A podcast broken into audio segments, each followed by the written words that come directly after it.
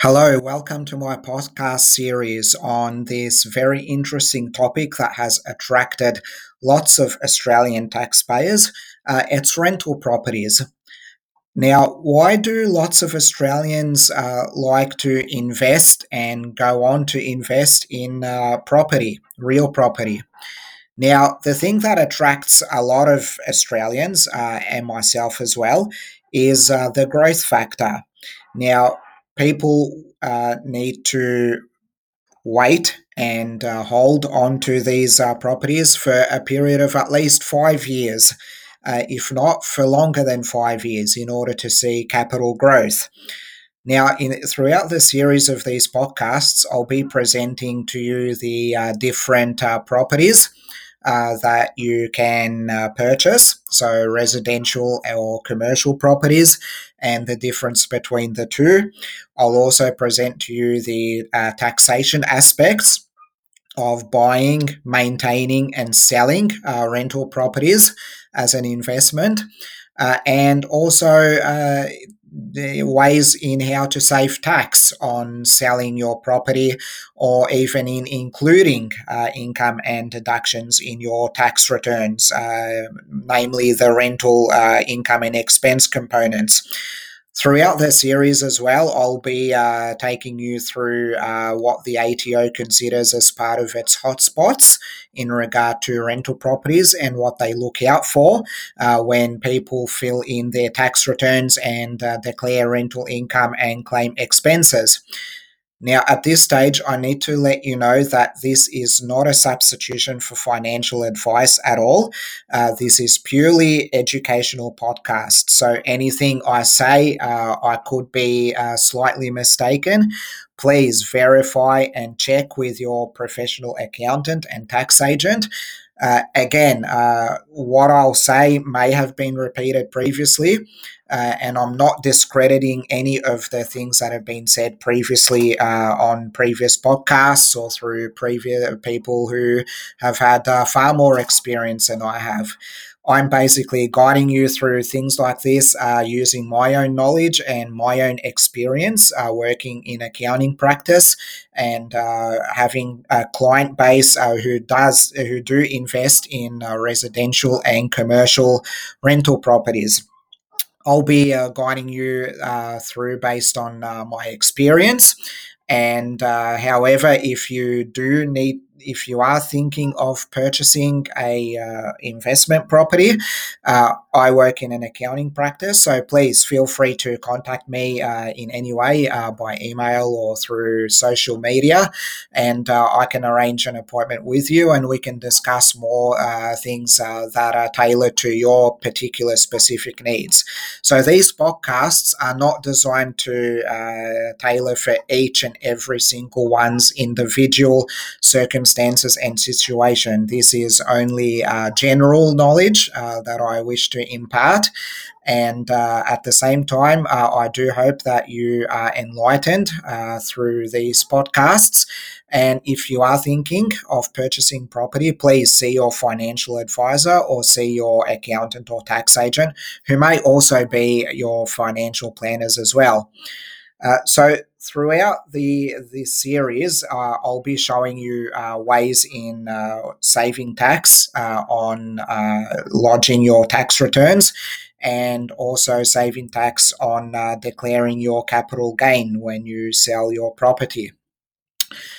Now, you need to ask yourself this question: Why do I want to venture into this and buy uh, an investment property while there's a lot of other investments out there like the stock markets, uh, purchasing Australian and international uh, equities and securities uh, that provide uh, a uh, good return, if not possibly a better return? Why would I want to invest in a rental property, whether it's residential or commercial? Well, in the next episode, I'll be taking you through uh, advantages and disadvantages of investing in various types of property. And uh, I'll also be guiding you through uh, a general perspective of what types of property do provide for you potential future growth. Uh, so you need to ask yourself, uh, why am I uh, going to do this? Am I in for a long-term growth? Uh, if yes, uh, a long-term needs to be somewhere at least five years. More than five years is a uh, very good thing in order to provide for you a capital growth if you want to do it just for a short term or just to look at what properties offer you a higher return, uh, it may not be very advisable to do so, especially now in light of this COVID 19 pandemic, where the property market has uh, uh, decreased and has gone down. Uh, you may be thinking now is the time to buy property. You know, property prices have reduced, uh, and you'd be thinking, oh, now's the time to pounce on. Uh, but be very wary. Uh, uh, buying and investing in property is a, like a marathon. You can't sprint in a marathon and then expect to finish the marathon because if you sprint at the very start, guess what will happen? You'll drop.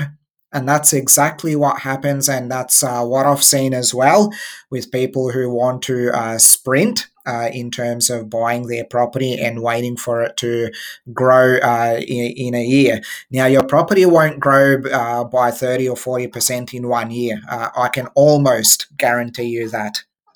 Again, I can't guarantee anything. That's why I say almost. Uh, you need to wait at least five years for a real capital growth in your property.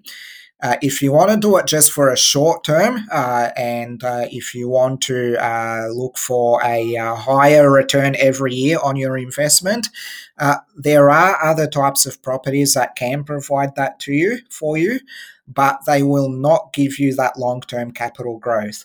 So you need to decide what type of growth do you are you looking for? Are you looking for a short term growth? uh, short term high rental uh, yields. Uh, yes, they are available, but at the same time, you won't. You, you, at the same time, you shouldn't really expect a uh, capital growth in one year or even two years.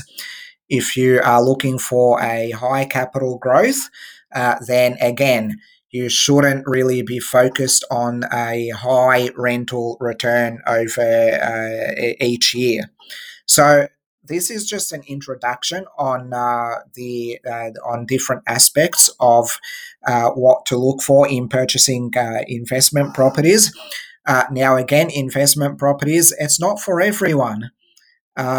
However, if you have the means and if you have the time and the energy, and if you are interested in this uh, particular topic, uh, I would encourage you to seek your accountant or your tax agent and ask them to guide you in uh, what the best options out there for you uh, in the property market, especially in in these times and days now uh, with the COVID pandemic.